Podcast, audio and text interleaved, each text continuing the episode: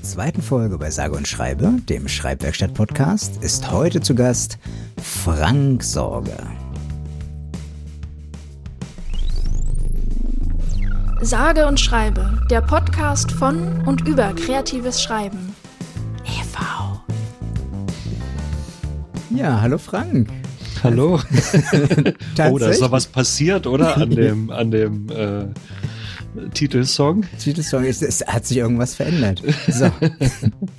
genau, herzlich willkommen äh, zur zweiten Folge von Sage und Schreibe. Heute werden wir in Erinnerung baden, uns an alten und neuen Texten erfreuen, mit offener Hand in die heiße Kartoffel greifen, den Briefkasten öffnen und uns allen eine Schreibanstiftung mitgeben. Dazu haben Cora und ich heute jemand ganz Besonderen eingeladen, den Autor, Vorleser und Vereinsvorsitzenden Frank Sorge.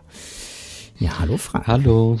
Frank kommt vom längeren Ende der Sonnenallee aus Neukölln, ist nach der Schule ins befreundete Ausland nach Berlin-Mitte gezogen und wohnt jetzt seit vielen Jahren wieder ganz geerdet im Wedding. Er hat mal nackt mit Judith Herrmann telefoniert. Sein Sternzeichen ist intellektuelles Rückgrat, denn er hat mehr Studiengänge angefangen als ich.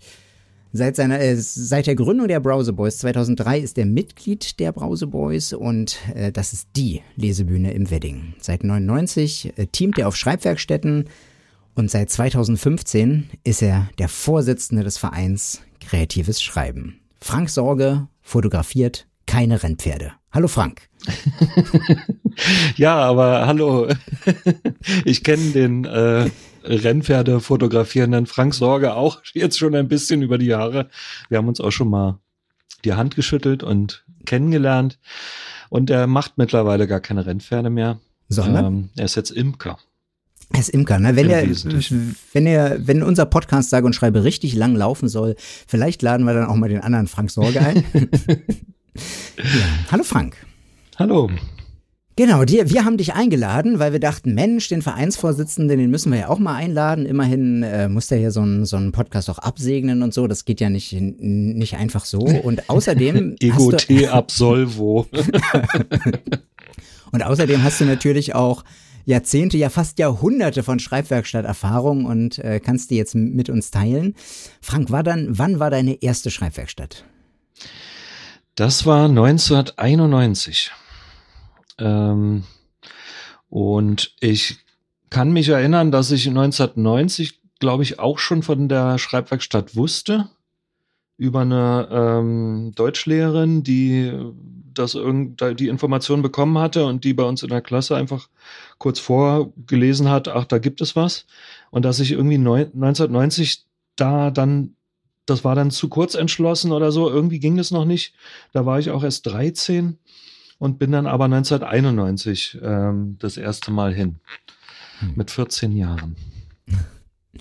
Schön. Und äh, dann hm. ja auch Leute getroffen, schon beim ersten Mal, die du dann noch viele Jahre auch äh, sozusagen im, immer wieder im Kontext der Schreibwerkstatt getroffen hast, oder? Ja, ja, unbedingt. Also das ging sofort so los. Also ich kannte da niemanden, ähm, als ich da hinkam. Ich hatte das, wie gesagt, über die Deutschlehrerin erfahren und mich selber dann irgendwie darum gekümmert, da hinzukommen. Und ähm, ich glaube, nach einem halben Tag hatte ich Freunde für Jahre. Wahnsinn. Ähm, du hast erzählt, Bastian dass es zum Beispiel, schöne Grüße, Bastian. falls du zufällig zuschalten solltest. Bastian. Ja. Ähm, du hast erzählt, dass es sozusagen noch aus einem anderen Kontext kam aus einem so Deutschlehrer-Kontext, sozusagen noch verwurzelt im alten Westberlin. Ähm ja, das sind alles Zustände, das kann man sich alles schon gar nicht mehr vorstellen. Das ist also mir ist es jetzt gerade sehr präsent. Ich fange jetzt an, da so reinzutauchen in, in das, was, was ich alles so gespeichert habe, aber es ist ja nun wirklich wahnsinnig lange her. Und die Verhältnisse waren tatsächlich ganz andere. Es war eine Westberliner ähm, Schreibwerkstatt am Wannsee. Das war schon für mich als Neuköllner irgendwie gruselig, äh, äh, äh mhm. da in eine völlig fremde Welt da einzutauchen. Und es wurde nicht nur von den Deutschlehrerinnen und Deutschlehrern jetzt weitergetragen an Schüler, sondern es wurde, glaube ich, auch im Wesentlichen von Deutschlehrern gemacht. Mhm. Ähm, also nicht alle waren, aber äh, waren jetzt Deutschlehrerinnen oder so, aber, aber, aber es waren, glaube ich, fast alles Pädagogen. Mhm. Was waren das damals so für Jugendliche? Waren das andere Jugendliche Anfang der 90er, die zur Schreibwerkstatt gefahren sind als heute? Naja, es waren schon andere Menschen, die dann später ja eben nicht mehr jugendlich waren. nee, es waren natürlich ganz andere Menschen, aber ähm, vielleicht was noch ein Unterschied war, ist, dass, glaube ich, aus ein bisschen unterschiedlichen Kontexten, mehr unterschiedlichen Kontexten, welche zusammenkamen. Also auch welche, die so schnell von den Lehrern angesprochen wurden, du komm da mal hin. Äh, auch welche, die mit Schreiben, mit literarischem Schreiben ohnehin auch noch nie Berührung hatten. Also es kam so ein bisschen wilder, glaube ich, aus den, aus den Schulklassen, die die alle so kannten und aus den Schulen, wo die überall waren. Etwas später war, äh, jetzt hatten wir dann schon eher so das Profil von Schülern, die gezielt nach so einer Werkstatt suchen. Ich glaube, da war es noch ein bisschen wilder, wer mhm. da so kam. Viele kamen auch nicht wieder dann im nächsten Jahr. Und war damals, wie war das Geschlechterverhältnis damals? Sehr ausgewogen. Mhm. Sehr ausgewogen. Ich weiß nicht, ob ich jetzt 50-50 kann ich jetzt nicht mehr nachzählen, so im Kopf, aber ähm, ähm, es war ungefähr ungefähr ausgeglichen. Mhm. Weil das ja sozusagen ein Phänomen der letzten 10, 15 Jahre ist, dass die Quote immer mehr wird, dass mehr ähm, junge Frauen und Mädchen ähm, Teilnehmerinnen werden. Genau, ist ja, haben wir, haben wir auch schon angefangen, letzten Sommer darüber zu sprechen. Ist das äh, sozusagen Spiegel der Gesellschaft? Äh, liegt es daran, dass wir Jungs einfach nicht ansprechen als Verein? Ähm, ja, ich weiß auch nicht genau. Ja, ich kann, habe da jetzt auch keine Antwort zu, aber ja, es hat sich ähm, dann wirklich grundlegend geändert, irgendwie so Anfang 2000er, 2002, 2003. Wir hatten auch damals, hatte ja, das ist ja diese äh, Brigitte Young Miss Geschichte dann noch bei uns, die da noch so ein bisschen mit reinspielt. Wir hatten da so großen Artikel in der Brigitte Young Miss. So 2002 so ungefähr. Mädchen, äh, ja, Zeitschrift. Äh, und auf diesen Artikel hin kamen unheimlich viele ähm, Teilnehmerinnen, so dass sich einmal direkt nach dem Artikel das, das, das wirklich alles kippte vom, vom ausgeglichenen Verhältnis und sich danach auch nie wieder so ausgeglichen hat. Mhm. Aber das lag jetzt nicht an der Young Miss, glaube ich. Also. so lange wirkt es nicht nach. Nee. Ein Artikel. Ähm, und was, was sozusagen, mit was für Texten hast du was sozusagen spezial, also sozusagen, wolltest du eine bestimmte Art von Texte schreiben am Anfang, die sozusagen die ersten Jahre, die du bei, dabei warst, ab 14? Na, ich hatte für, für mich hatte ich ein, hatte ich schon Pläne, also ähm, ich hatte relativ klar schon den Entschluss gefasst, dass ich eigentlich mein Leben lang äh, damit verbringen will, zu schreiben und auch damit, also das zum Beruf zu machen, das hatte ich eigentlich, das brachte ich eigentlich mit. Mhm. Ich, ich wollte das. Es war mir auch im Grunde egal, wo, womit. Also ich habe so Fantasy und sowas geschrieben zu der Zeit und ähm, Science Fiction und habe da auch schon ganz viel versucht und hatte aber damals das Gefühl, das ist mir zu genreartig. Also ich damit gewinne ich dann keinen Blumentopf. Ich will noch woanders hin. Ich will realer werden. Ich will ähm, über echtere Sachen schreiben. Und das war mein Antrieb, auf jeden Fall zur Schreibwerkstatt zu kommen, weil ich dachte, das ist alles da. Da, da bin ich jetzt nicht auf einem, auf einem Fantasy-Con oder so und lese eine, lese eine Geschichte über Zwerge vor, sondern ähm, da, da lerne ich noch mal echteres mhm. schreiben oder so. Ich versuche jetzt nur so nachzuvollziehen, wie ich das als, als 13-Jähriger, 14-Jähriger gedacht habe. Ähm, so würde ich es jetzt heute mhm. nicht mehr. Das Wording würde ich jetzt anders wählen, wenn ich. Und hast du sozusagen dann sind, hat die Schreibwerk dazu geführt, dass du in, auf ernstere Texte gekommen bist, von den Zwergen weg, oder? Ja, ja, sofort. Also da hat dieser, vielleicht war es auch allein schon diese Wannsee-Villa da und, und, und was mich da so als äh, Neuköllner ähm, Betonkind da dann irgendwie so gleich beeindruckt hat. Da gab es ja Säulen und so. Und alle wandelten auch schon so ein bisschen dadurch, die, die sich da auskannten. Und es hatte schon alles irgendwie so ein bisschen was Erhabenes. Nee, aber, aber ich dachte gleich, oh ja, es ist bis hier ist, hier ist, hier ist literarisch. Frank, wir haben, ähm, dank dir haben wir einen ganz alten Text ähm, gefunden. Den haben wir von einem der Podcast-Elfen einsprechen lassen. Den werden wir uns gleich mal anhören. Ähm, dazu kann ich dir eine freudige Mitteilung als Vereinsvorsitzenden machen. Wir haben jetzt für diese zweite Ausgabe sogar einen Sponsor gefunden. Der präsentiert gleich die nächste Rubrik. Hä? Hab ich das geschrieben? Hab ich das wirklich geschrieben? Texte von ganz früher. Präsentiert von Duschback Badekappen. Tosende Wasserfälle, herbes Bier, Sport, Badekappen für den Mann. Genau, ähm, also diese, diesen frisch präsentierten Ich bestell Text, gleich eine. diesen frisch präsentierten Text hören wir jetzt auch gleich. Nachtleben. Dunkelheit umfängt mich, als ich meinen späten Spaziergang beginne.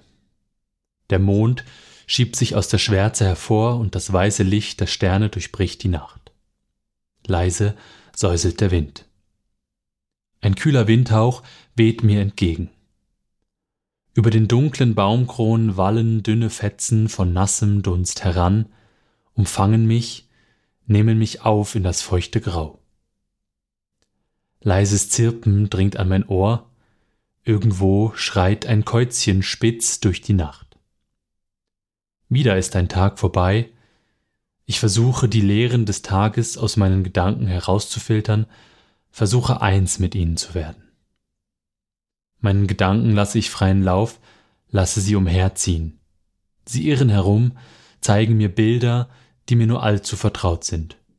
Schlechte wie gute Erinnerungen wachsen aus den Träumen hervor, aber auch Ängste und Sehnsüchte.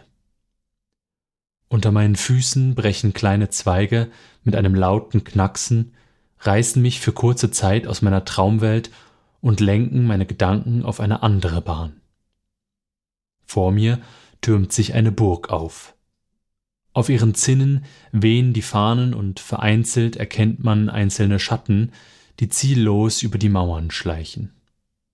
Ich treibe mein Pferd an, auf dass es schneller, mich schneller bringe zu den moosbewachsenen Mauern und scheinbar unverwüstlichen Türmen.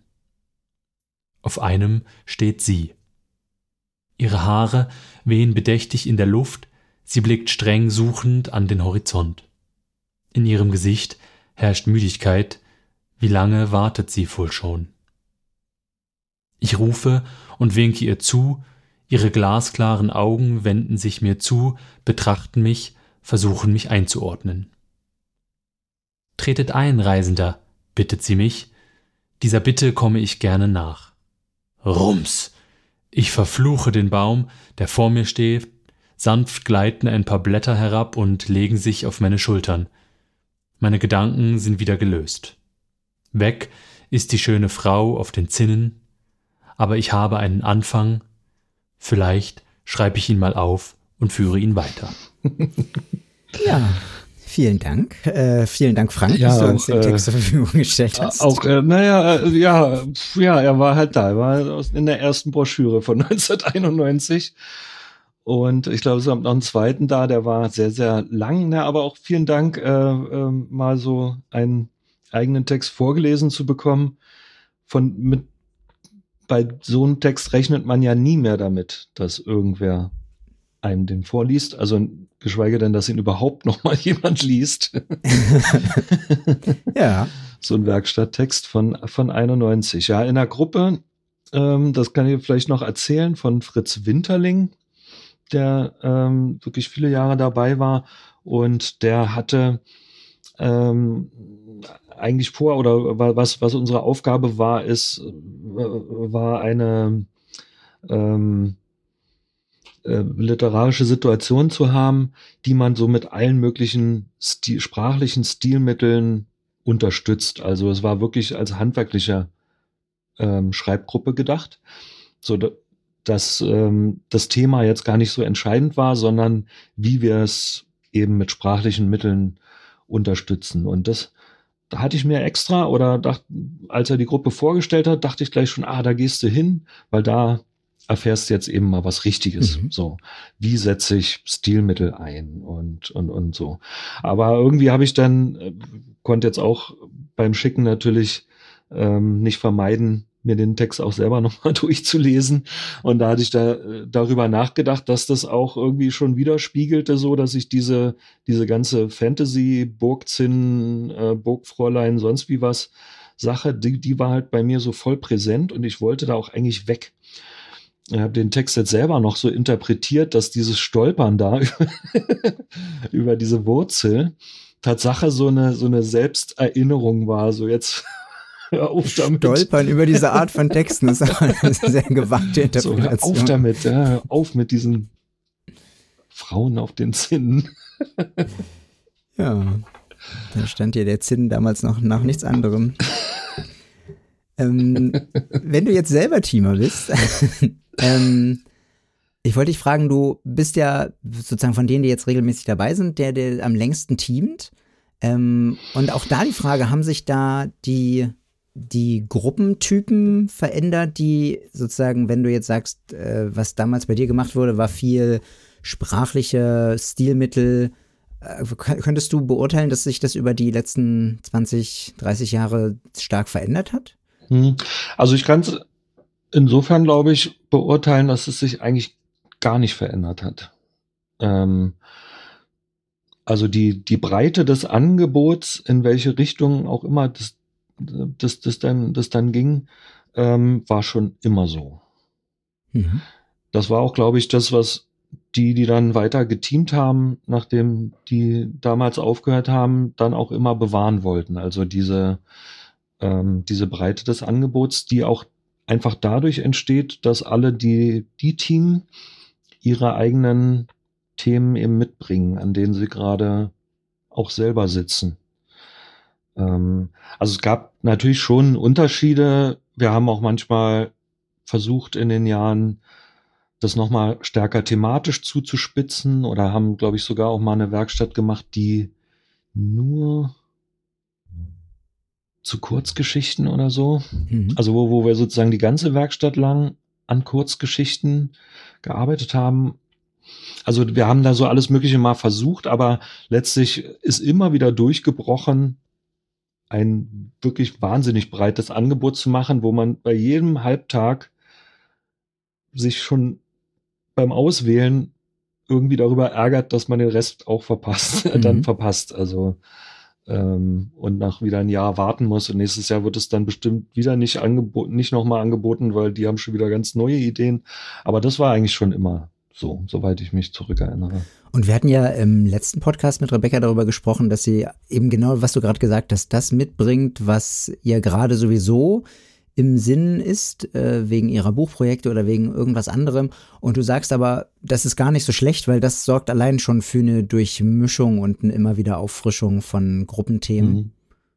Also, das also es kann schon sein, dass die, die, die, ähm, also als die, die Fraktion der Deutschlehrerinnen, Deutschlehrer, Pädagogen halt nur wirklich die, das wesentliche Team ausmachte, war es, glaube ich, schon so, dass die sich ähm, bestimmte Sachen dann eben auch nochmal aus der, aus dieser beruflichen Praxis nochmal gezielter überlegt haben, was bieten wir so an oder ähm, aber auch die haben, glaube ich, auf diese, diese Breite des Angebots von vornherein gesetzt. Mhm. Ja. Genau, damit möchtest du andeuten, dass im Moment nicht so viele Leute von den aktiven Teamern Deutschlehrer sind und Deutschlehrerinnen. warum, warum auch immer. Man müsste mal eine Statistik machen, wie viele von den Teilnehmerinnen, Teilnehmern Deutschlehrer geworden sind. Ja bestimmt stimmt, einige, ja. aber vielleicht auch nicht. Ja, wir haben immer mal überlegt zu den Jubiläen, ähm, dann halt möglichst viele der, der alten Werkstattleiterinnen und, und Werkstattleiter und Teilnehmerinnen und so zusammen zu trommeln und dann auch eben solche Sachen zu erfahren. Ähm, aber ich glaube, dazu brauchen wir dann noch das 50-jährige Jubiläum. Ähm, wie viel, wie alt ist der Verein jetzt? Wann, wann war die erste Schreibwerkstatt? Äh, so alt wie ich. So alt wie du, also 1977. Ähm, also ich bin jetzt 44 geboren. Mhm. Und so alt ist 44 sie. geboren. Ja. Nee, so alt ist die Werkstatt auch. Also Ja. es ist die, die ersten ein, zwei Werkstätten fanden jetzt nicht so ähm, nach, nach Schema immer im Sommer und immer als Ferienwerkstatt statt. Da waren, das kann ich jetzt auch gar nicht so exakt erinnern, 77, 78 gab es irgendwie so das erste, die erste Werkstatt, dann gleich nochmal eine und dann so Anfang der 80er hatte sich aber so diese, dieses ähm, Muster der Ferienwerkstatt etabliert. Mhm. Hast du ähm, über deine, ähm, deine Zeit als Teamer, hast du eine Gruppe sozusagen oder die sozusagen die gleiche Idee, die über viele Jahre, wo viele Jahre dazwischen lagen, ähm, die du dann nochmal gemacht hast und wo du äh, sozusagen ganz unterschiedliche Ergebnisse hattest oder ganz ähnliche Ergebnisse? Also ich habe schon mal, habe schon immer mal Gruppen wiederholt nach ein paar Jahren, weil ich das Gefühl hatte, ähm, da könnte jetzt mal wieder was Neues bei rauskommen. Ähm, aber nee, Hm. eigentlich nicht. Okay. Äh, Also ich, ja, oder fällt mir jetzt kein konkretes Beispiel ein, wo ich jetzt bei Wiederholung der Gruppen irgendwie ganz andere Eindrücke hatte. Nee. Ich habe immer mal wieder Gruppen wiederholt, weil ich, ja, muss natürlich auch nicht so gut vorbereiten. Nee, aber weil ich ja äh, so der Hörspiel-Fuzzi bin. Und da ist es schon interessant, dass die immer ganz unterschiedlich ausgehen und mit welcher Erwartungshaltung. Wenn eine Gruppe besonders gut geklappt hat, glaubt man, die nächste geht dann von alleine, aber nee. Man muss Ach so, auch ja erst- gut, das ist auf jeden Fall gute so, Ideen ja. haben. Das Ja. ist auf jeden Fall so. Und in, in gewisser Weise hat sich da, ab- abgesehen jetzt, wie, wie du machst, wenn du sagst Hörspiel, da ist, ist, die, ist die Eingrenzung ja gar nicht so stark, aber wenn man jetzt wirklich eine, ähm, eine Schreibgruppe hat, die nach einem bestimmten Muster geht, ähm, das Wiederholen ist immer nicht ganz optimal. Mhm. Ja, ist komisch, weil man selber irgendwie diesen, diesen Reiz ein bisschen verliert, dieses Ungewisse. Außer es ist beim ersten Mal richtig schief gegangen. Also wenn man jetzt so eine Sache, an die man wirklich geglaubt hat, einmal macht und die geht richtig in die Hose und dann ist es vielleicht ähm, legitimer. Dann, dann wiederholt man es nochmal, um es nochmal, damit es nochmal schief geht. Hast du da so eine, so eine Gruppe, an die du denkst? Ich persönlich habe sofort eine Gruppe, die ich, die ich finde ich vom Konzept her großartig finde, die nicht funktioniert hat. Mhm. Aber ähm, Nee, ja, nach Vorurzeiten vielleicht so eine Serien, Seriengruppe, also sozusagen, wo, wo es so um, um, um, um Serien erfinden ging, literarische Serien erfinden. Vielleicht fehlte mir da damals aber auch noch mal das, was ich jetzt darüber weiß. Also vielleicht Mhm. könnte ich das mal wieder machen. Die falschen Teilnehmer.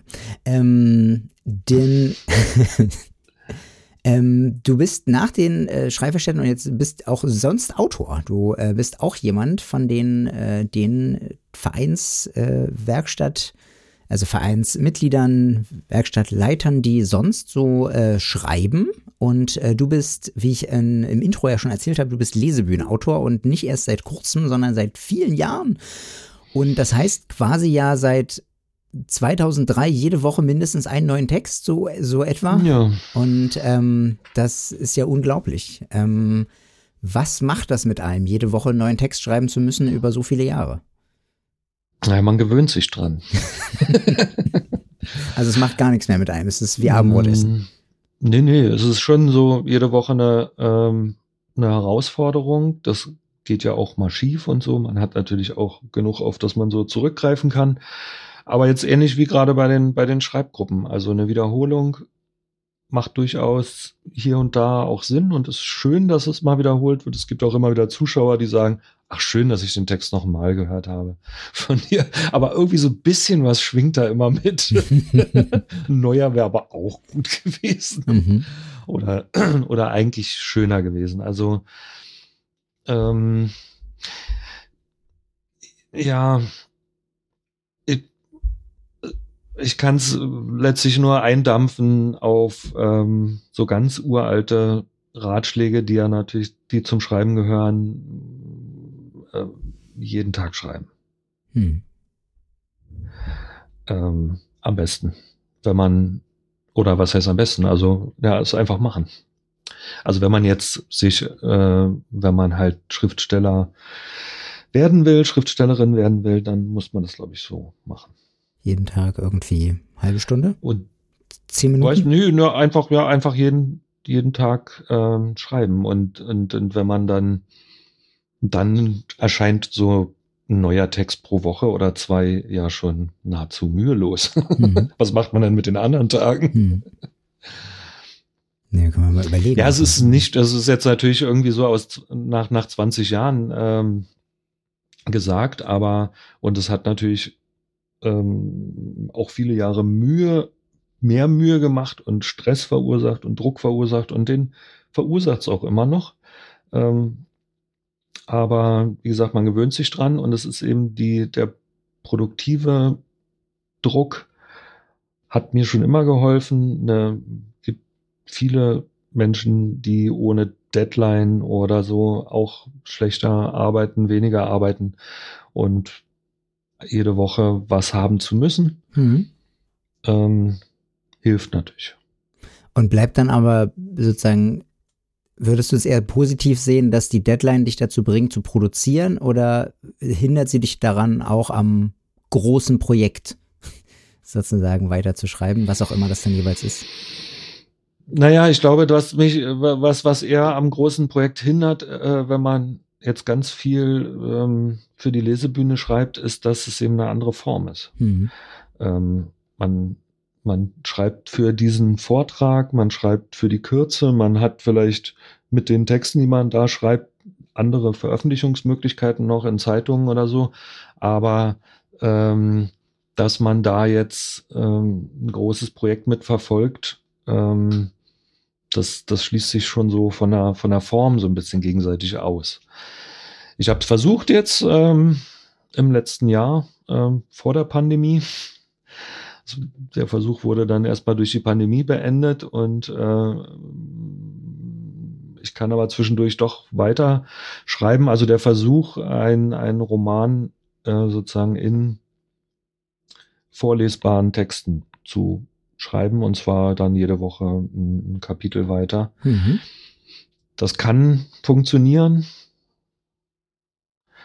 Ähm, aber wie gesagt, da es sich von der Form so ein bisschen, so ein bisschen beißt, ähm, geht es auch nicht nahtlos. Sind nicht die von ähm, Charles Dickens oder so, der Teile seiner, seiner Romane auch als ähm, Wiederholung, also sozusagen als Serie in der Zeitung rausgebracht hat oder Ja, so? ja. Naja, auf jeden Fall. Also es gibt diese, diese frü frühen da Serienformate in den, in den Zeitungen und die ähm, haben sicherlich auch bei vielen Romanen dazu geführt, dass sie überhaupt fertig geschrieben wurden. ja, so rum kann es auch gehen. Also ja, Du hast uns ja einen Text mitgebracht heute. Ist es denn äh, eher romanhaft oder dann doch Lesebühnentext? Ein Nee, ich habe ähm, einfach einen Text aus dem letzten Jahr ähm, ausgesucht, den wir auch aber veröffentlicht haben als Brauseboys. Ähm, weil es ja eben doch so ist, dass die, dass die Texte, ähm, auch wenn viele ähm, dann in der Schublade laden, landen oder eben nur für den Vortrag eigentlich gut sind, dann eben doch auch zur Veröffentlichung sich eignen. Und wir haben jetzt im letzten Jahr als Lesebühne seit März ähm, die Zeit im Wesentlichen im Livestream verbracht und Mhm. schon gar nicht mehr ähm, auf reellen Bühnen. Dann im Sommer noch ein Open Air, eine Open Air Phase, die auch sehr schön war. Aber ähm, wir haben in dieser Livestream-Zeit jetzt eben als Lesebühne auch noch mal ganz neu viel geschrieben, alle und konnten das ganze Jahr eben in einem Buch zusammenfassen. Ähm, ein Jahr auf Distanz heißt Mhm. es. Und da sind eben viele dieser Lesebühnentexte reingewandert. Ähm, und da habe ich einen ausgesucht, der eher so ein schon ein kleiner Pandemie-Rückblick ist auf den, auf den März. Da muss ich erst aufschlagen. Psst. Der Künstler liest jetzt was vor. Das ist eben ein richtig chronologischer Rückblick aufs Jahr ist, der sich da ergeben hat.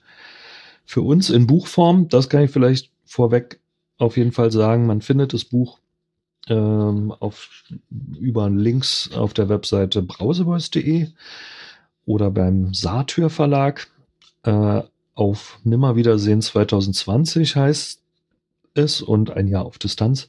Aber auf Nimmerwiedersehen 2020 ist das ähm, Jahresrückblicksprogramm, was wir seit vielen Jahren machen und was wir in diesem Jahr auch äh, im Livestream nur machen konnten. Nur ähm, ist aber eigentlich das falsche Wort, weil wir doch in diesen sieben Livestream-Veranstaltungen ähm, ganz viel von dem emotional auch für uns und auch, auch für viele Zuschauer sozusagen reingeholt haben, ähm, von dem, was wir eigentlich gar nicht machen konnten. Und der Text ist, wie gesagt, aus dem März letzten Jahres, also ganz frisch unter dem Eindruck der ersten Lockdown-Tage und handelt eigentlich von meinen Kindern. Blöder Virus. Meinen vierjährigen Kindern ist eine Pandemie nicht so einfach zu erklären. Die Einschränkungen nehmen sie hin, die Absagen von Kita- und Kindergeburtstagen, nicht mit einkaufen zu gehen, und im kindlichen Optimismus sehen sie gleich darin eine Chance. Aber es ist auch schön, Zeit mit euch zu verbringen, sagt meine Tochter schon am Anfang der ersten Lockdown-Woche. Das stimmt. Und mir fällt ein, wie ich vor kurzem jemandem erzählt habe, leicht besorgt, dass sie schon in diesem Alter einen ziemlich straffen Zeitplan für den Alltag hätten. Dieses Jahr dann vermutlich doch nicht so sehr. Auch ich denke nicht in erster Linie daran, dass meine Existenzgrundlage mit Lesungen und Workshops komplett zusammenbricht, sondern dass ich vielleicht mehr Zeit zum Schreiben finde. Nennt mich ruhig naiv, aber vielleicht muss man der Sache auch alles abbringen, was gute Laune machen kann, auch wenn die ansteckend ist. Für meinen Sohn ist es dennoch sehr schnell der blöde Virus. Alles, was man draußen sonst mit den Kindern machen könnte, hat zu. Und jetzt hat auch noch das draußen selbst geschlossen. Drinnen ist auch viel, aber wie viel das drinnen ist, das zeigt sich erst bald wirklich, wenn die Wochen ins Land ziehen. Gearbeitet werden soll trotzdem. Die Bauarbeiter beobachte ich im Moment in drei Richtungen aus den Fenstern meiner Wohnung. Der Berliner Wohnungsmarkt wird er sehr leiden wenn auf jede Besichtigung nicht 50 Besichtiger zusammenkommen? Die Airbnb-Wohnungen gegenüber werden auch nicht mehr genutzt. Hoffentlich können sie die Dachdecker auf demselben Haus bezahlen, wenn die mal fertig sind. Blöder Virus. Natürlich sind wir in allem vorsichtig und sorgfältig beim Händewaschen, aber eine Diskussion mit Kleinkindern über das Popeln ist schwierig. Nicht das Gespräch, sondern weil schon dabei weiter gepopelt wird, weil es in jedem Falle wirkungslos verpuffen wird, da muss man sich nur selber an die Nase fassen. Alle Kinder auf der Welt, hebe ich zu einer Erklärung an, denke aber noch, dass es natürlich nicht nur die Kinder betrifft, sollten jetzt zu Hause bleiben und nicht popeln. Ja, ja, ich weiß, sagt mein Sohn. Blöder Virus. Im Gespräch mit einer anderen Mutter der Kita-Kinder hatte ich schon letzte Woche vermutet, dass den Kindern das ständige Händewaschen womöglich ähnlich in Erinnerung bleiben wird wie uns von Tschernobyl, dass wir zum Beispiel keine Milch trinken sollten. Natürlich konnte sie dem Gedanken überhaupt nicht folgen und nichts davon erinnern. Ich vergesse oft, dass die meisten jetzt zehn Jahre jünger sind als ich. Also die Eltern. Distanz zu wahren, das geht natürlich nicht in der Familie. Wir sind ein gemeinsames Immunsystem. Wer hier popelt, popelt für alle mit. Familie ist Antidistanz per se, kann man nichts gegen machen. Was ich eine Weile nicht mehr machen werde, ist Zombie-Filme zu gucken. Fand ich sonst immer ganz gut. Ums Händeschütteln tut es mir nicht so leid. Außerdem sind die Hände rau und rissig. Die verordnete Entschleunigung fällt vielen nicht leicht, umso mehr denen, die jahrelang über einen Mangel an Entschleunigung geklagt haben. Derartige Luxusprobleme sind angesichts der Weltlage aber zu marginal, um sie sich jetzt ins Fenster zu stellen. Im Spätkauf nebenan wird eine Party gefeiert. Und ich ärgere mich über die Sorglosigkeit und dass ich noch Tabak kaufen muss. Ich rauche zwar nicht mehr, aber ich nehme hundert Päckchen. Spät nachts genieße ich die Stille der Stadt, lausche in den Himmel und höre kein Auto mehr fahren. Ist das schön? Auf eine Art solange man nicht weiterdenkt. Das Publikum. Ja, es ist natürlich ein melancholischer Text aus dieser, aber ähm, ich habe ihn jetzt auch schon eine Weile nicht mehr angesehen. Aber es kam auch Popeln vor, also das ist auch immer Und es lustig. kam Popeln vor.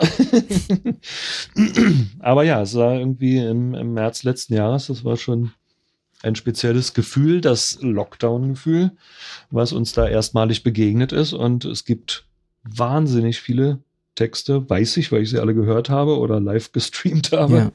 von den Lesebühnenkolleginnen und Kollegen, die dieses Gefühl in sich haben. eingesperrt zu sein.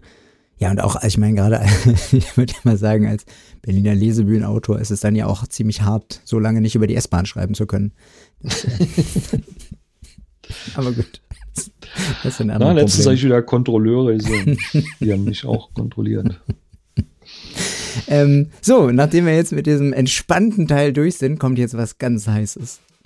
Die oh, ah, ich, heiße Kartoffel. Genau, als heiße Kartoffel haben wir uns heute das Thema Geld. Geld überlegt. Geld Ah, heiß. und Vereine, Vereine, ehrenamtliche äh, Vereinstätigkeiten, ähm, irgendwie gemeinnütze Vereine und äh, Schreiben. Was hat das mit Geld zu tun? Das, was wir machen, ist ähm, aus meiner Perspektive heraus großartig. Wir verdienen damit kein Geld ähm, und wir versuchen auch, dass das, das Angebot, was wir zur Verfügung stellen, ähm, den jungen Leuten so wenig Geld kostet wie möglich. Aber das ist nicht die einzig mögliche Art und Weise, das zu sehen. Oder es gibt da noch mehr Aspekte davon. Und um das genau zu diskutieren, bitte ich auch Cora jetzt noch mit uns in den Podcast zu kommen. Genau. Denn Cora kennt sich mit Geld auch total aus. ähm, genau, wir wollen so ein bisschen die Frage, ein bisschen der Frage nachschmecken. Ähm, inwiefern ist das, wie wir das machen, die einzige Möglichkeit? Oder sollten wir nicht eher ein bisschen darauf hinwirken, dass das, was wir machen, ist so gut? Wir, wenn das nicht bezahlt wird, nimmt es irgendwie wiederum Wert ähm, von dem, also wenn das sozusagen nicht mit Geld vergolten wird, dann ähm, ja, scheint das weniger wert zu sein, was wir machen. Also das ist so eine Frage. Ähm, Frank, du hast ja auch selber sozusagen viel darüber nachgedacht. was, ja, ja, ähm, manchmal zu viel vielleicht. manchmal zu viel. Als Vereinsvorsitzender ist es ja sozusagen auch deine Aufgabe, sozusagen zu schauen, ähm, wo können wir Fördertöpfe angreifen, ähm, was hieße das für die Arbeit genau, wie würde uns das einschränken oder nicht, was würde uns das bringen, wäre es dann sozusagen möglich, ein besseres Angebot zu erstellen. Ja, was, Mhm. Also vielleicht auch für die Hörerinnen und Hörer, ähm, die noch nicht exakt wissen, was wir eigentlich machen, also sozusagen wer dahinter steckt, wer hinter der Schreibwerkstatt steckt, dann ist es ja eben der Kreatives Schreiben e.V., der eine Satzung hat und ein gemeinnütziger Verein ist. Und ähm, wir sind natürlich an diese Satzung gebunden, solange wir sie nicht, nicht ändern und solange wir auch unsere Gemeinnützigkeit behalten wollen. mhm. Und ähm, ja, diese Konstruktion versetzt uns ja in eine eigentlich sehr komfortable Lage. Wir haben eine Institution, mit der wir auch unterstützt werden können und der man auch spenden kann vor allem und auch so spenden kann, dass man selber dann das irgendwie steuerwirksam ähm, bei sich da anführt. Und ähm, ja, und dass wir aber eben nicht unter einer Verpflichtung uns stellen, irgendwie Gewinne zu erzielen, damit wir überhaupt irgendwie Büros bezahlen können oder damit wir überhaupt das Personal stemmen können oder so, sondern dass eben unserer Zweck, äh, unser Zweck ein, ein anderer ist, nämlich ähm, der gemeinnützige Zweck. Mhm. Und ja, was aber, warum das Thema durchaus heiß ist, ist natürlich, ähm, oder gibt es in vielen, vielen Aspekten heiß, ist äh, einerseits natürlich der Zugang. Wer, wer kann sich die Werkstatt leisten? Und wir hatten über gewisse Jahre hinweg konnten wir niedrigen, ganz niedrigen Preis einfach nicht machen. Also da kamen bald 200 Euro zusammen, also 170. Es ist auch noch wenig. Wir haben ja auch noch zuge zugeschossen, aber da gab es eben schon die ersten, die sagten, oh, irgendwie, das kriegen wir familiär nicht hin. Hm, Es gibt ja auch Schreibwerkstätten, die das dann eben für noch viel weniger anbieten können Mhm. durch Förderung. Und, und jetzt nochmal ein fiel mir eben auch noch ein, als ich jetzt nachdachte äh, darüber, dass mir das 1991 auch so ging. Also ich weiß, dass ich, äh, das kostete 100 Mark. Mhm. Ähm, und ich weiß, dass ich meine Eltern gefragt habe, ich, oder ich würde da gerne hin und es kostet 100 Mark. Und da war, das war nicht so, ah ja, ist ja günstig, machen wir. Mhm. Sondern es war so, geht nicht. Irgendwie. Oder außer der Reihe, es war so außer der Reihe oder musste selber oder äh, äh, gucken, was du Erspartes hast. Ich meine, was ist denn, was hat man mit 14? Und ähm, ich habe, ich weiß es nicht mehr ganz exakt, aber ich, ich bin mir relativ sicher, ich habe angerufen. ich habe da die, die Nummer angerufen, die da auf dem Zettel war von der, von der Schreibwerkstatt. Und da war der Fritz Tangermann dran, der äh, die, die Werkstatt auch viele Jahre geleitet hat oder dem Verein auch vorgestanden hat, der Vereinsvorsitzender ähm, war, seit es den Verein gab. Und ähm, habe dem das kurz geschildert, hier Neukölln. Und naja, meine Eltern haben da jetzt nicht so richtig übrig. Und das war sofort kein Problem. Mhm. Und einfach sagt, du, ist egal, du kommst einfach, bring die Hälfte mit, wenn du sie nicht mitbringen kannst, ist es egal, du kommst einfach. Mhm. Und ähm, wenn man diesen Zugang verbaut, dadurch, dass es zu teuer ist, ähm, dann finde ich es nicht gut. Und wir haben auch die Möglichkeit immer gelassen für wenn, wenn, wenn uns jemand, also wir haben das auch oft reingeschrieben, dass es geht und dass man uns ansprechen soll, ähm, wenn jemand sich die Werkstatt für die eigene Tochter, den eigenen Sohn jetzt aus Elternperspektive nicht leisten kann, wenn es zu viel ist, ähm, einfach uns ansprechen. Es gibt da immer Wege zu. Also das ist so die eine Sache. Und ich glaube, wenn, wenn man Werkstätten macht, die, die halt immer teurer werden, die immer exklusiver sind, die immer sozusagen elitärer werden, ähm, dann würden wir unser, unser Satzungsziel und, und, und auch die ganze Idee des Workshops Mhm. aus den Augen verlieren. Ja, ist ein, ist ein interessanter Spagat, weil wenn wir jetzt mal eine Förderung haben, ähm, sind da ja die Preise, die man sozusagen als Aufwandsentschädigung oder als Pauschale für seine Arbeit als, ähm, als Gruppenleiter, äh, das man da pro Tag bekommt, wenn wir auch nur in die Nähe davon gehen würden, in, in einer ungeförderten Werkstatt, würden die Preise ja explodieren. Also sozusagen dann, also wir müssen das ja, wenn wir ungefördert sind, ähm, ehrenamtlich machen. Auf der anderen Seite aber sozusagen, wenn wir gefördert werden, sind dann die Tagessätze ähm, so enorm, dass das irgendwie es ist schwer zu vergleichen. Ähm, ja. Ja, genau, da gibt's eben dann die andere heiße Seite der Kartoffel, ist eben das mit, den, mit der Entlohnung der Werkstattleiter. Und ähm, da gibt es viele Aspekte eben halt zu bedenken. Also ähm, die von uns, die im Verein selber organisiert sind, die auch mit der Werkstatt ähm, auch emotional was verbinden oder die eben auch durch eigenes Teilnehmen erlebt haben, was sie dann eben weitertragen wollen.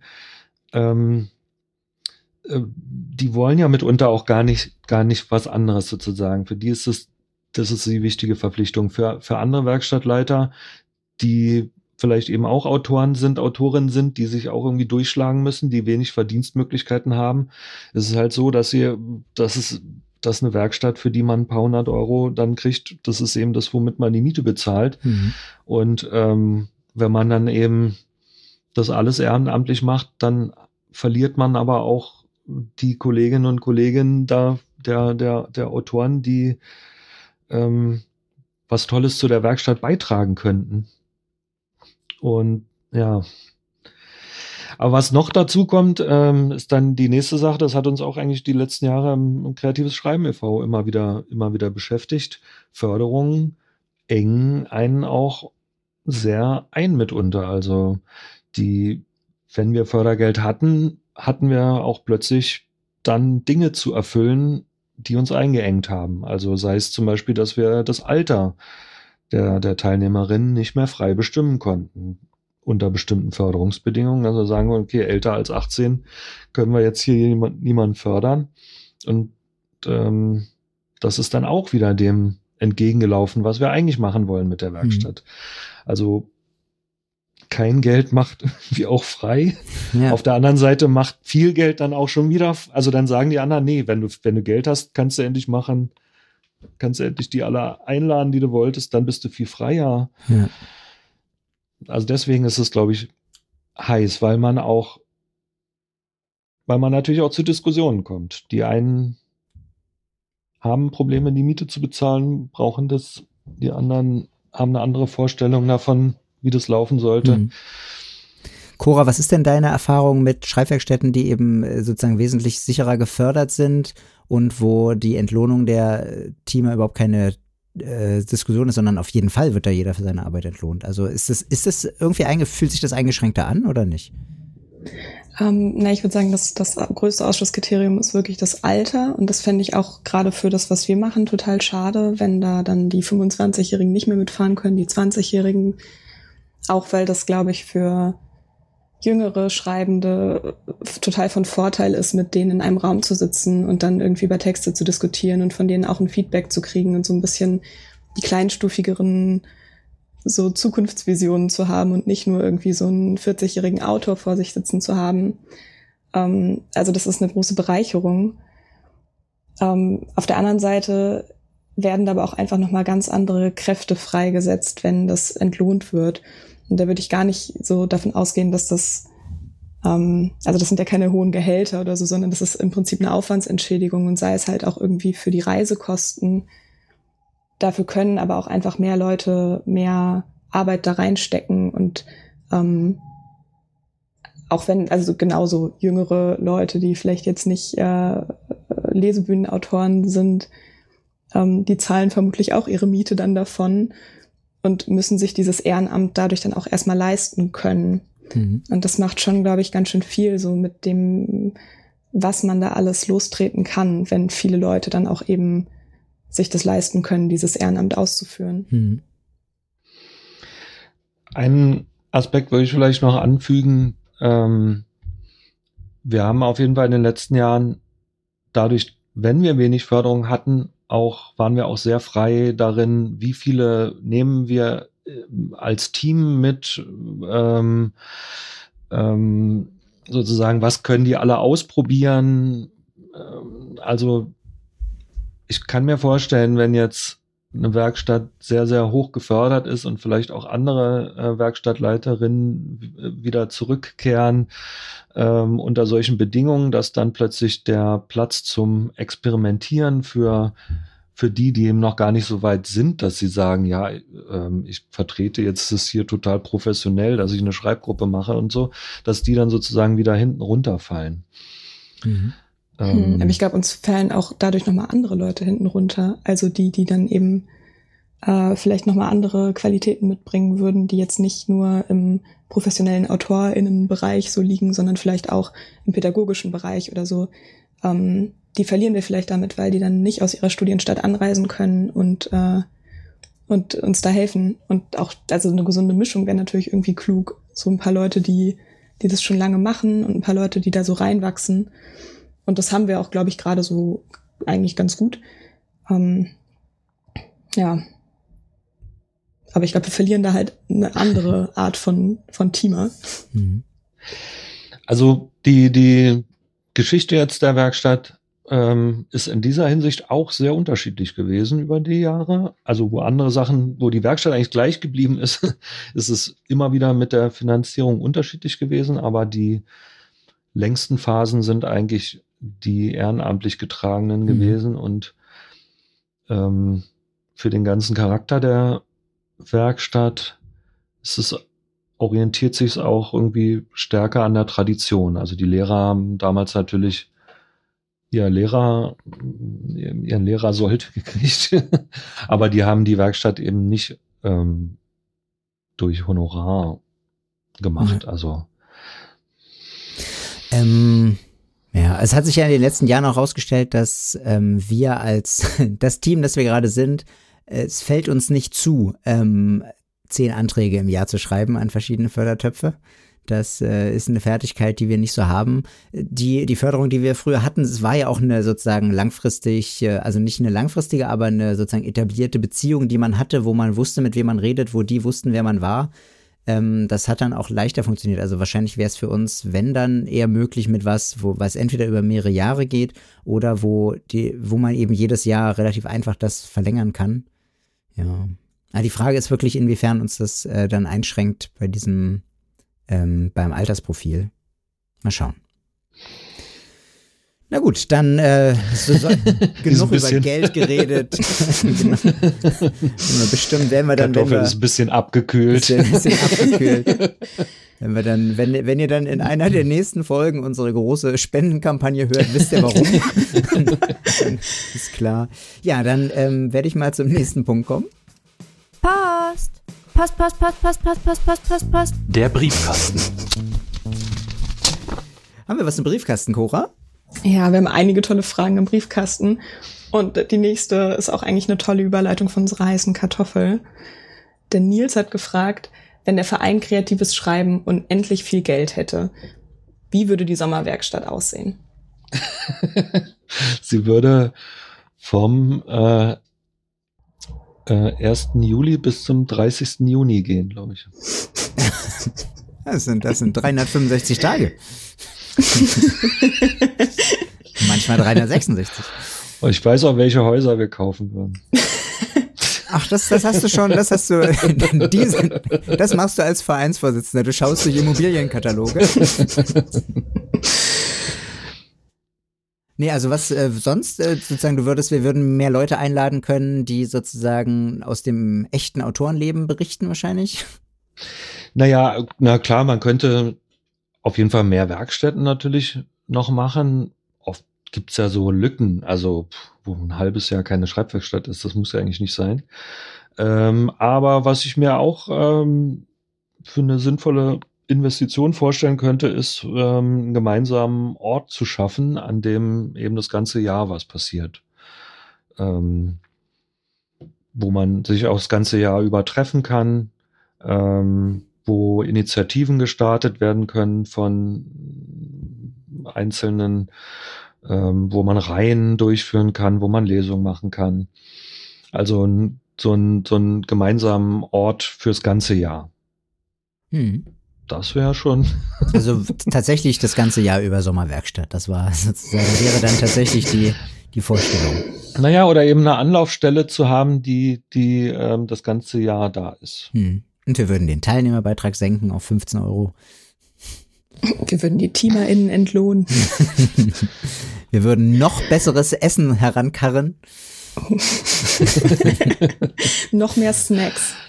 Wir hätten, hätten, wir würden einen Assistenten einstellen, der die Bleistifte anspitzt. Moderne Computer. Oh Gott. Ja, also äh, eine meiner noch, äh, wenn die, die Zeit ist vielleicht noch zwei Minuten, aber ich, wegen der, wegen der Erinnerung vorhin, ich komme da immer nicht raus, diese, diese Gehirnzellen da aktiviert. Tatsache wurde der Verein Kreatives Schreiben erst 1990, glaube ich, oder 89, 89. Ach so, genau, am, irgendwie, die, die kuriose Story ist noch irgendwie, dass der Verein am 9. November 89 gegründet wurde, also genau am 9. November. Äh, die, es gab äh, sehr, sehr viel Geld für den Verein von der Lotto Stiftung damals. Und damit wurden Computer angeschafft. Und ich habe dann 1991 äh, in einem Computerraum geschrieben auf Atari-Computern. Das war alles grandios. Das war die technische Ausstattung war State of the Art. Das waren die tollsten Schreibrechner mit dem besten Schreibprogramm Atari. mit Druckern. Also wir waren durch diese, durch diese Gabe der, der, der Lotto Stiftung da, war das technisch wahnsinnig gut ausgestattet. Wir sind immer gut ausgestattet gewesen in den letzten Jahren, aber da kann man natürlich immer noch was drauflegen. Ja, mal gucken. Okay, also Nils überlegt, glaube ich, sozusagen 30.000 Euro zu spenden und deswegen hat er die Frage gestellt. Nein, aber wir nehmen Nils auch Bitcoin. Nils hat für diese Sendung schon sehr viel gespendet. Ähm, Kokora, hast du noch eine, hast du noch eine Frage? Ja, äh, Frank, wie können Jugendliche vom kreativen Schreiben profitieren? Einfach durch Teilnahme schon. durch Teilnahme. Durch Teilnahme ist die einfachste und naheliegendste Antwort. Ähm, naja, was wir, was wir immer wieder schaffen durch die Werkstätten ist, die Jugendlichen zusammenzubringen, die gerne schreiben. Und ähm, oft ist es so, dass man in der eigenen Familie, der eigenen Schulklasse gar nicht so viele von denen kennt. Und schon allein dadurch kann man profitieren und ähm, das ist aber auch erst der Start. Aber die Frage ist ja auch sozusagen, äh, das kreative Schreiben allein, bringt einen das auch schon sozusagen irgendwo hin in der Gedankenwelt sozusagen? Sollte man jetzt, wenn man seine Kinder zu Hause hat, sie animieren, wenn sie da ein bisschen Interesse zeigen, zu Hause allein kreativ zu schreiben? Unbedingt.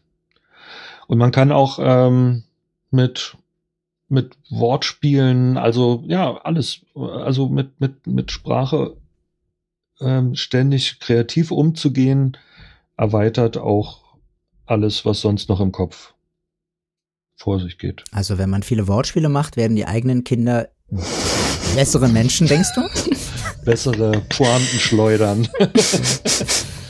Nein, das heißt nicht bessere Menschen, das ist ja nicht moralisch äh, gesehen äh, oder, oder, beurteilt, aber ähm, die Beweglichkeit in der Sprache ist erhöht, glaube ich, auch die Beweglichkeit im Kopf generell, ja. Vielleicht ja sogar, nee, es, bewe es be erhöht nicht die, Be die Beweglichkeit der Beine, das kann man so nicht sagen, aber nein. Ja, es gibt da mal diese Joggerbücher, da, da kommt das vielleicht dann alles zusammen. Also, ich kann ja aus eigener Erfahrung, ja, ich kann ja aus eigener Erfahrung noch sagen, dass Beweglichkeit in der Sprache den anderen Leuten gut vorgaukelt, dass man auch beweglich im Kopf wäre. Also mindestens das kann man, kann man dann auf jeden Fall seinen, seinen ja, Kindern mit auf den Weg geben. Budenzauber genau. muss auch sein. Cora, hast du noch eine dritte Frage parat? Ja, eine dritte Frage. Ähm die betrifft die Vereinsarbeit. Wie viel Arbeit und Elan braucht es, einem Verein vorzustehen, der schon so lange existiert? oh Gott. Wie viel Arbeit, ja. Ja, es ist ja diese mentale Arbeit. die Schwere der Verantwortung. Das ist äh durch den Immobilienkatalog zu blättern. naja, naja, doch. Also irgendwie sich, sich ähm, mental zu entschließen, dafür sich auch irgendwie verantwortlich zu zeigen. Zu sagen, ähm, das soll jetzt weiter stattfinden und wenn das scheitert, dann habe ich verloren. Dann, dann ja. Also es ist nicht, äh, es ist, es ist, naja, kommt drauf an. Also wenn wir jetzt eben noch von einer heißen Kartoffel da. Also wenn es dann um irgendwelche Förderanträge geht und so, dann ist es alles nicht mehr von einer Person eigentlich zu stemmen, weil dieses ganze Feld mit, mit, mit Fördergeld und so setzt eigentlich irgendwie jemand voraus, der auch hauptamtlich Zeit mhm. investieren kann, jede Woche Zeit investieren kann. Ja. Und jede Woche kann ich auch nicht Zeit in den Verein investieren, außer halt auf irgendwie Anfragen per E-Mail zu antworten oder irgendwie noch was auszusuchen oder so. Aber klar, jede Woche ist irgendwas Kleines. Ähm, ja. Okay. Also, naja. Ja. Ähm, ich, ich empfehle es gerne weiter. Also. so richtig gerne. Also Interessen an dem Vorstandsjob bitte an Podcast kreatives Schreiben. Äh, nee, Schreibwerkstatt Berlin. Genau. Dann, dann haben wir noch was, äh, was ganz kreativ Schreibendes. Stiftlein, Stiftlein in der Hand, angespitzt und losgeschrieben. Schnelle Schreibaufgaben für zwischendurch. Genau, Frank, hast du eine kleine Schreibaufgabe dabei? Ja, habe ich. Toll, toll. Erzähl. es ist nur was ganz Kleines, das mache ich seit sehr, sehr vielen Jahren. Ähm, probiert es doch einmal aus. Ein Gedicht ähm, muss man nicht immer alleine schreiben. Man kann sich auch jemanden dazu holen, äh, der gar kein Mensch ist, sondern schon im Bereich künstlicher Intelligenz existiert. Äh, man kann gemeinsam mit einer Suchmaschine schreiben. Und das empfehle ich, ähm, ob es jetzt Google ist oder eine andere Suchmaschine. denk dir einen halben Satz aus. Keinen ganzen. Irgendwas muss fehlen. Ähm, entweder der Anfang des Satzes oder das Ende. Hm. Und diesen halben Satz gibt man bei Google ein. Wenn man ihn in Anführungsstrichen setzt, werden die Worte dann auch in der genau dieser Reihenfolge gesucht, falls man das möchte. Und als zweiten Schritt ähm, nimmt man sich die Suchergebnisse der ersten Seite. Man kann die erste Seite der Suchergebnisse auch einfach schlicht ausdrucken und ähm, zerschneiden. Oder man kopiert einfach von dieser ersten Ergebnisseite ein Gedicht zusammen und montiert es und benutzt wirklich nur das, was da als Wortmaterial auf der ersten Seite der Ergebnisse zu finden ist. Stellt es so frei zusammen, dass sich etwas Sinnvolles ergibt. Ein Google-Gedicht. Ja. Man kann auch mal vergleichen, was die verschiedenen, äh, äh, also wenn man dann DuckDuckGo benutzt oder Bing oder Yahoo oder irgendwas oder, oder Ecosia, verschiedene Suchmaschinen, verschiedene, verschiedene Gedichttypen. Ja, kann man alles vergleichen, in so eine große Synopse auch äh, machen. Das, das gleiche halt äh, auf fünf Suchmaschinen. Was wäre so ein typischer äh, Anfangshalbsatz, den du so, den, den. Ich will nach. Ich will nach. Ah ja.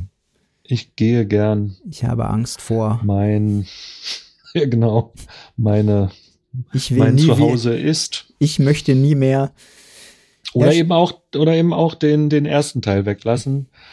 Ähm, ähm, ist eine Freude oder Mhm. ähm, wird, äh, wird gut werden oder wird glücklich sein oder, also genau, den zweiten Teil des Satzes kann man auch machen. Okay, die genaue sozusagen genaue Empfehlung, welche Suchmaschine man da verwenden wird und äh, wie, die, wie die Arbeitsschritte sind, gibt's dann auf den, äh, gibt's in äh, sozusagen den kleinen äh, beigestellten Flyern, die per Instagram und auf unserer Seite dann mit dabei stehen. Genau, zu den Google-Gedichten. Und ähm, ja, vielen Dank, Frank, ähm, dass du Gerne. da warst. Ähm, dann bleiben wir noch, ganz kurz bleibt uns noch ein bisschen Zeit, äh, Werbung für irgendwas zu machen. Du darfst anfangen und darfst auch gerne für dich oder Produkte von dir Werbung machen oder Empfehlung. Also ich äh, mache ganz unverhohlen äh, Werbung für die Livestreams, die gerade laufen.